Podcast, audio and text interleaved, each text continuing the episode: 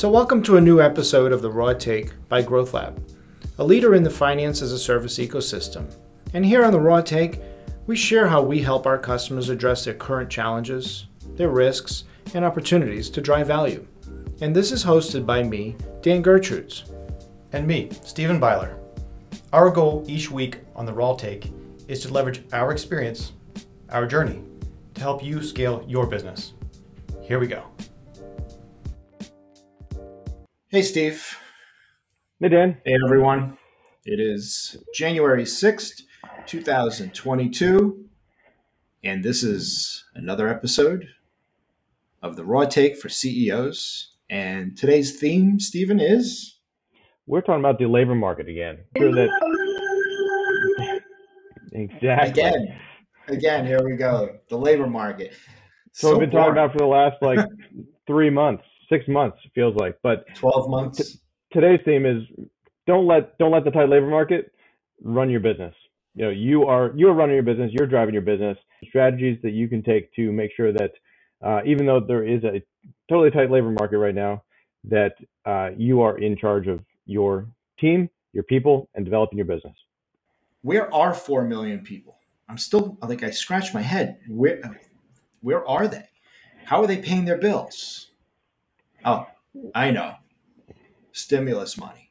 At some point, this stuff's going to dry up. And that's why I do, like, to be honest here, and I'm always honest, I do believe that there will be a reversion to a mean, which is a fancy way of saying at some point, the power shift is going to go from employees back to employers, back to employees, back to employers.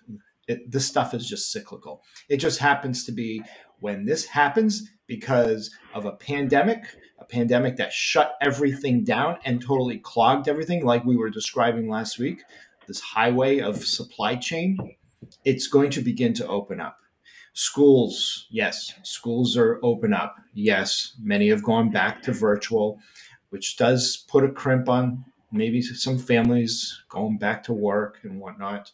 But you're right. As an employer, how do you manage through this? We had a great conversation with one of our young employees, Allison, who actually manages our marketing. And I loved, Steve, how you asked her, like, hey, we're talking about kind of sensitive stuff. How do you feel about that? And the first words out of her mouth, and obviously maybe because she was talking to the two of us, was, well, there's more to it than just money, right? But as we wrote here in one of our notes is money talks. It's still like money's important, right? But it isn't everything. And so as we think about how a small business owner or a startup navigates through this point A to point B, because point A, this is so unprecedented, right? 4 million people. 500,000 quitting, just quitting. It's amazing numbers. Yeah. I mean, when was the last time that I don't remember when we were using quits as a job market metric? Dude, I don't even remember quitting a job. I've gotten fired from jobs, but I mean, how do you just quit? So all that aside, as employers, as management teams, as founders, you still have to navigate through this. Yeah, and more likely preaching. Yeah, more likely than not, you're trying to execute on your Q1 hiring goals like right now. I know a lot of our customers are. You know, we are, and it's harder to find the people at the right price point. But at the right price point, and you can either stretch your dollar to hire people in order to capture the growing customer demand, or you say no to some revenue, increase your pricing, and not expand your production, not expand your employee footprint. Yeah, no, it gets back to, Dan, like right-sizing the business. Like, you know, so there's CFOs out there that are talking about a 20% increase in wages and cost of wages for 2022, right? That's a crazy number for a lot of small businesses. That would that just would be unsustainable. They don't have enough margin to go up by 20% on their people costs and still run a profitable business. So like, it gets back to what we were talking about at the beginning of the pandemic. This may be the time that you just need to right size your business. Like, don't. So let's do the math. Let's do the math for our listeners. If you're an average, strike zone service-based business, and your cost of labor is, let's say, 50% of your revenue. If your cost of labor goes up by 20%, you're essentially going to knock out another 10 points on your gross margin. 10 points. If you don't do anything, those 10 points are going to go right to your net income and reduce your net income by exactly that amount. What do you do? And we're talking free cash flow, not just like accrual revenue. Okay, this isn't GAAP. This is cash. Yeah, and let's say you had a 20% free cash flow business, cuts it in half. If you're lucky to have a 20% free cash flow business, find me a business that has a 20. We're not talking SaaS-based companies here, right? Yeah, no, I'm with you, man. So maybe it's time to not stretch that dollar, to find that additional person. And maybe it's time to kind of look at other places in your business. And that's what we want to talk about today. But Steve, before we get there, I enjoy reading Fred Wilson's emails, his blogs. Yes, there are times like the guy's just living in a different world than I do. There were times during the pandemic, some of his blogs, hey, not everybody's going to like what I write or say either, right? And, I'm just like, what world is this guy living on? And I know he's a high-flying VC. He's famous, runs in all the circles, right, in the VC world. But I got to tell you, today's January 6th, 2022 email, blog post, he titled it The Sell-Off. And for the first time, I said, yes, we've been feeling this for 3 months. And I love the fact that he states, this didn't just start this week. It's been going on since early November when the NASDAQ peaked and Bitcoin hit 67,000. The stock and crypto markets have started off the year in a sell-off mode. Well, we know that's not true. It's been happening. When you're seeing SaaS-based businesses, and I love what he put in here. When you see SaaS-based businesses hitting valuations of north of 10 times revenue, it's absurd. Now, I get it. It's all whatever lens you're looking at it. But at the end of the day, high-flying SaaS businesses hitting 10 plus. I mean, you looked at some of the Zoom, like guys like Zoom, Adobe, Salesforce, obviously they're together now, et cetera, et cetera. Like it's no surprise. And sure, the news coming out of Washington, out of the Federal Reserve this week, we knew this was coming. They've been signaling. If there's one thing the Federal Reserve does really, really good, they signal. And they've been signaling interest rate increases, not one, not two, we could even see more. And also mopping up some of that liquidity. Mm-hmm. This should be of no surprise. Yeah, no, he has a good approach. I do generally like his writing, though it took a little step back during the pandemic at one point, like you said. Yeah, and he ends this because this really does hit a chord in our customer base and the market that we work with. He says, it also makes me wonder if the pay any price, and he puts that in quotes, the pay any price mentality in venture may ease up a bit this year. When the IPO markets or the M&A markets can't or won't be able to pay more for a business than the private markets are paying, that's just not sustainable. It's going to last a few quarters, maybe a year, but it won't last forever. And he ends it by saying, we will see, because none of us have a crystal ball. Yeah, no, but it does resonate because there have been the vendor world has hit some, across the globe, hit some milestones throughout the pandemic. There just has been so much capital out there, and it's been hungry for deals. And I would say there have been some inflated valuations. We've seen it in our industry. You know, our industry typically, accounting, you're kind of looking at 1 to 1.5x revenue. Oh, like, I feel lucky. I feel lucky. Come on, the typical CPA business that's a transactional business, you're lucky if you get 0.8, 0.7, 0.8. But you know, in the SaaS world, yeah, you are looking at, like, you know, 7, 8, 10, 12, you know, times revenue, which is fantastic.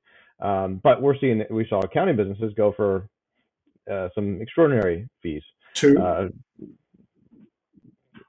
or more, like, and it's crazy. But I like that approach. Like, hey, when the public markets are not going to be able to pay the same price as the private markets, something's gonna go back to a mean here. Going back to our totally from last week, like, everything's gonna go back to a mean. Yeah, I mean, let's focus on the accounting. When you see companies like ScaleFactor or Pilot, the amount of money that they have raised at the valuations they're raising it, when they have 1,000, maybe 1,500 paying customers. And the average customer, you're lucky if it's a 20,000, 25,000 ARR. Yep. You start doing the math. You're not talking 10 times. You're talking 100 times revenue on a service-based business that still relies on people to do half of the work. Yeah, and when you use Fred's little metric there, when is the public market going to pay 100 times revenue? No way. Not in a million years. Unless there's a pandemic and you've gotten free checks from the government, you got nothing else to do, so you might as well gamble. But it's going to revert back to a mean. And here we are. And again, we're making predictions, right? We're essentially implying predictions here that are months out from realization. There is a little bit of rationalization going on. And it's about time. Yeah. So you're a business owner trying to hire. You can't outbid the next guy. Let's talk about how in this market, in this world, how we do that. I think how we do that is rethink people operations. We start integrating compensation structures, employee reviews, putting that back on a cadence, elevating how you approach it, integrating it into your annual operating planning cycle, and be real. Yeah, no, be real about it. Let's spend a minute on just people operations, right? Which is what you were just like describing and kind of like articulating. I really appreciate that terminology, and it is only terminology, right? But if I talk about people operations versus HR, my head and my mind and my heart resonate a lot more with people operations than they do with HR, because people operations is about generating. It makes you feel it's about generating value. HR is about managing risk. I'm broad strokes, right? People can argue with me, but the mentality of people operations is about how do we build culture? How do we build a compensation structure, compensation framework that is holistic, that goes beyond just, you know, HR, goes to like people, because we are dealing with people. Okay. And so with the labor market out of whack, okay, I don't know how else to put it. Yeah, there's job openings. There's too many openings for the job seekers, right? Job openings, north of 10 million. Job seekers, flat around 7 million. And 500,000 quitting every month. How do you manage through that? Yeah, and how do you not let that control your reaction to what do you need to do in order to either keep, retain your people, or attract and hire new team members? When we're talking with customers about this, because it's increasingly part of our conversations, people operations, hiring, compensation, one of the first areas we go to, Dan, right, is your bonus program, your performance pay. Right. So you start with awards. You're reviewing the prior year's performance, and you're giving raises. 2, you've developed your annual operating plan. So now you've identified the gaps in your people footprint and ask yourself, do I really need to hire, or should I be revisiting some of the customer demand that's coming our way? Should I be revisiting contracts, pricing? Because if you cannot profitably service those customers because of the current dynamics, or because you don't have the capacity, that is a difficult question, because as you know, and we're the same way, no business owner wants to say no to revenue. 3, think about your annual operating plan and aligning your current employees' behaviors to hitting those goals by developing that annual comp structure with a bonus implemented in it, pay for performance. I am a fan of keeping the corporate bonus plan simple. For a lot of our customers, it means focusing on revenue, not focusing on too many other metrics, because let's face it, you want your entire team to support and drive to the corporate revenue targets. You've got plenty of other targets. Maybe you've got some R&D targets. Maybe you've got other things that you want to include into people's comp structure. But if there's one thing that nobody can mess with, it's revenue. And targeting your people to support in their own function, in their own roles, how they can support revenue, that keeps the corporate bonus plan simple.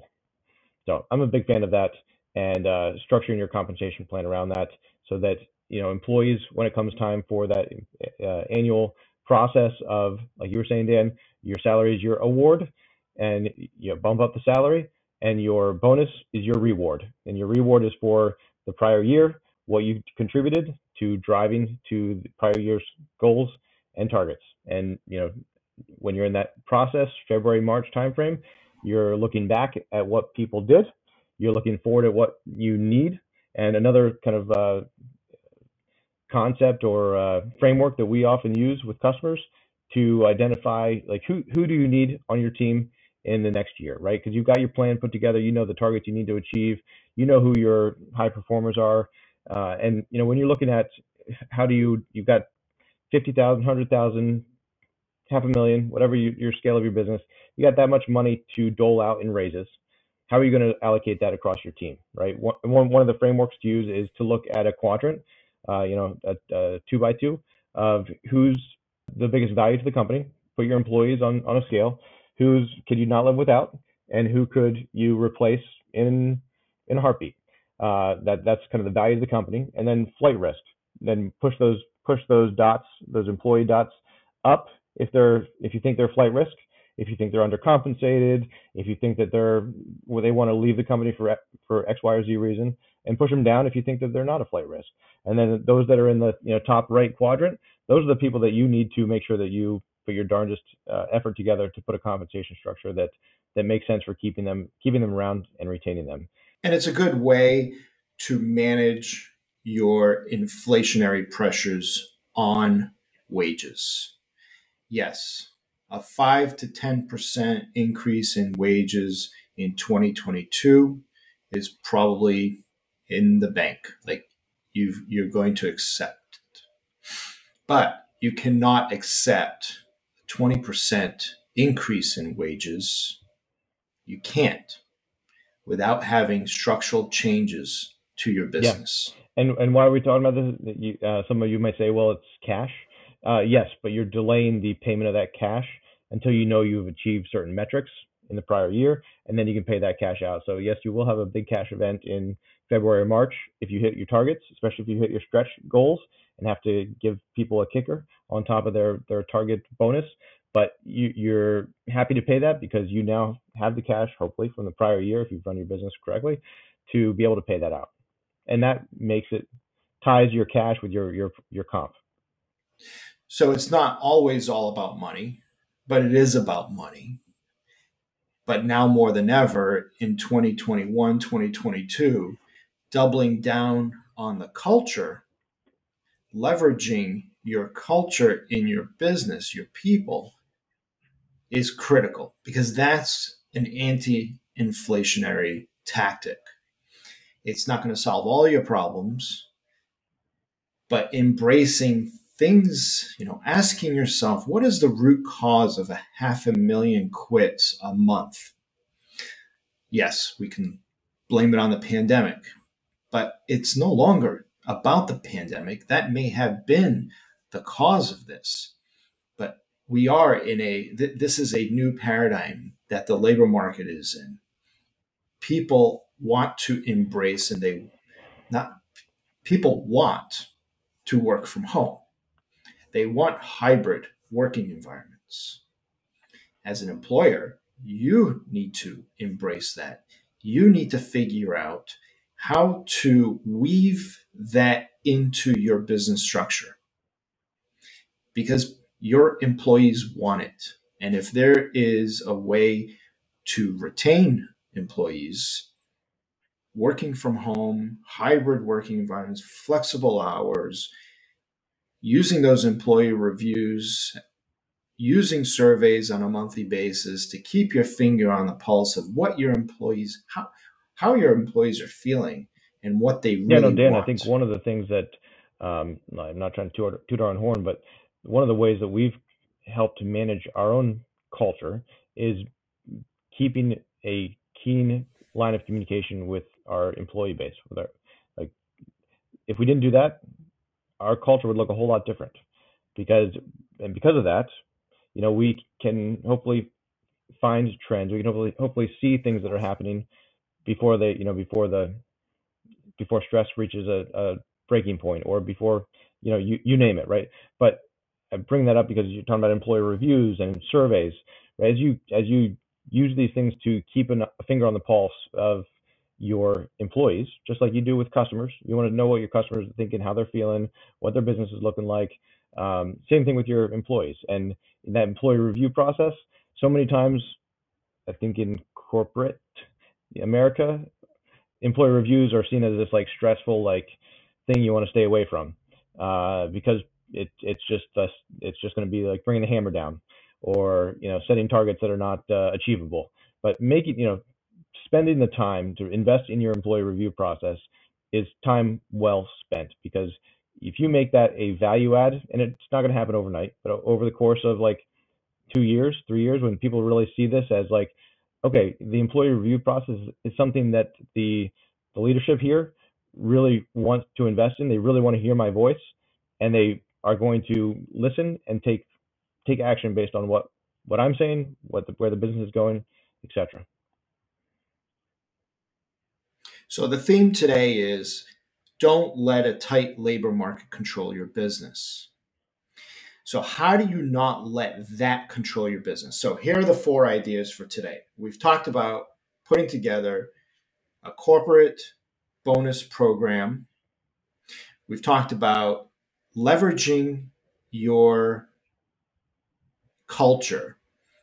These are non-cash things that you can do, embracing hybrid work environments, flexible hours, et cetera, et cetera. The 3rd idea is communication.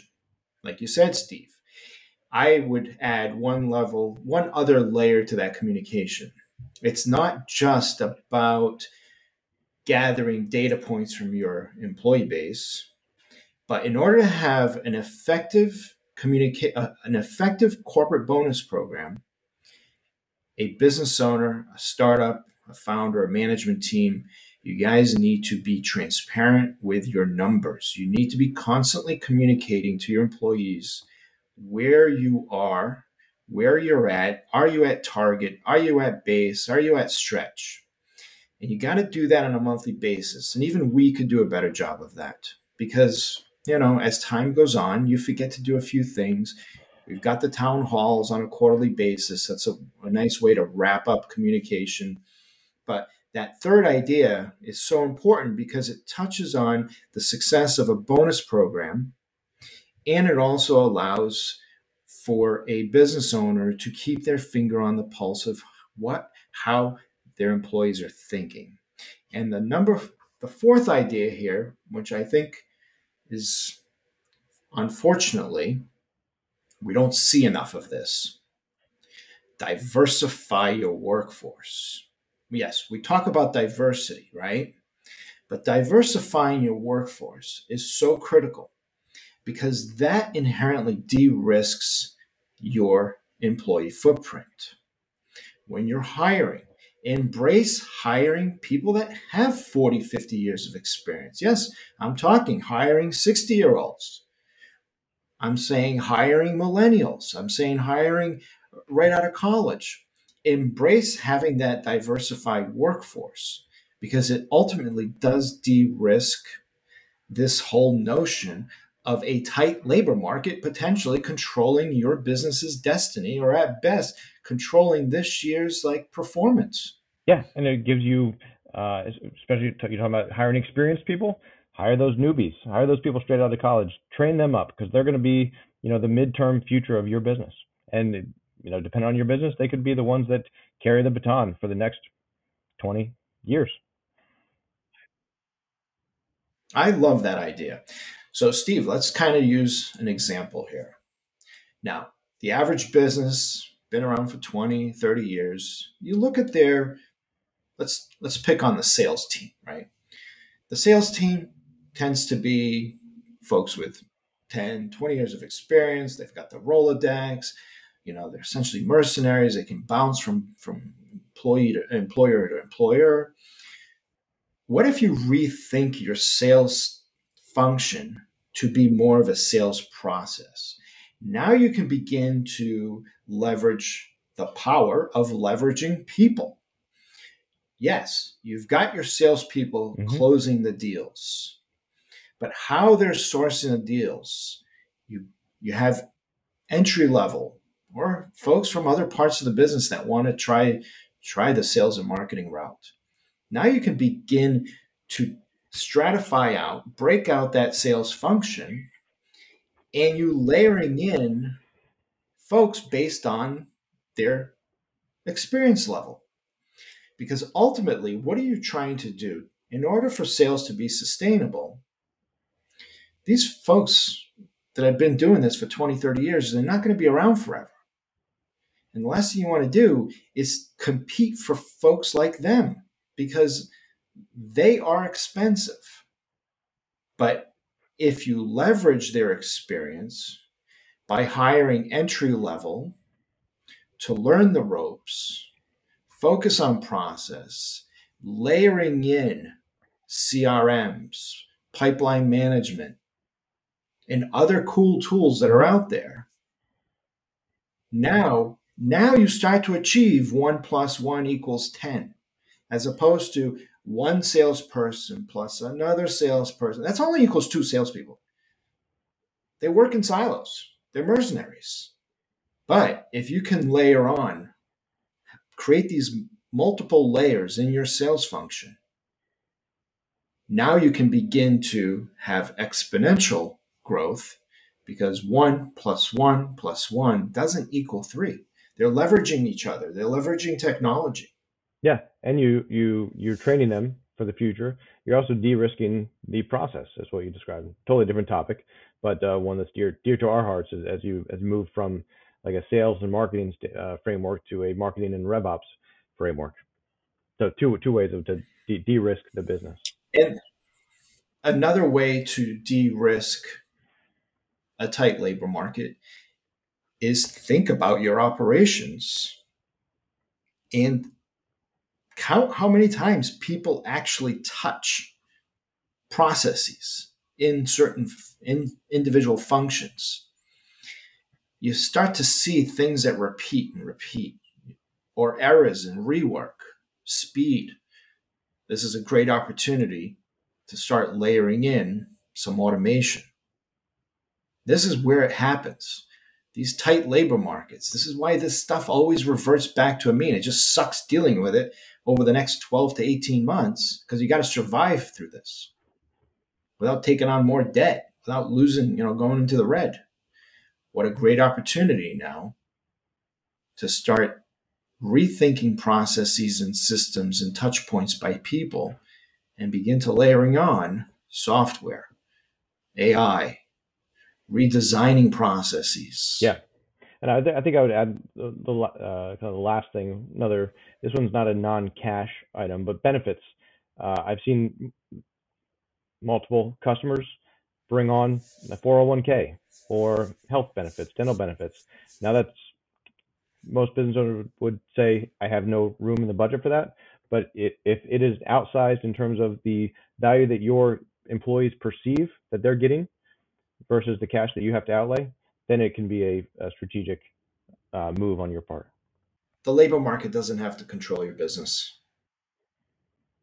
4 ideas today. Corporate bonus program. Think about leveraging some of the company culture, right? Some of the benefits. Communication. And lastly, diversify your workforce. This is a thing that we're going to be touching on. This is not going away. It's going to begin to ease up. We're in the middle of an election year again. Things go back to the way they were. They sure do. I'm smiling because I'm thinking of what we read yesterday, some of the budget allocation of money's coming from the feds for certain cities. It's going back to the mean. It's going back to the, back to the normal. We're in an election year that does impact how policies are made and put together. And here we go again. And on that note, here's to a new year. Happy New Year, everybody. Thanks, Steve. Thanks, everyone. Thanks for joining us here on The Raw Take by Growth Lab. We are passionate about the finance as a service space and helping our customers and our industry overcome challenges and take advantage of opportunities. Yeah, that was fun, Steve. Appreciate it. See everyone next week.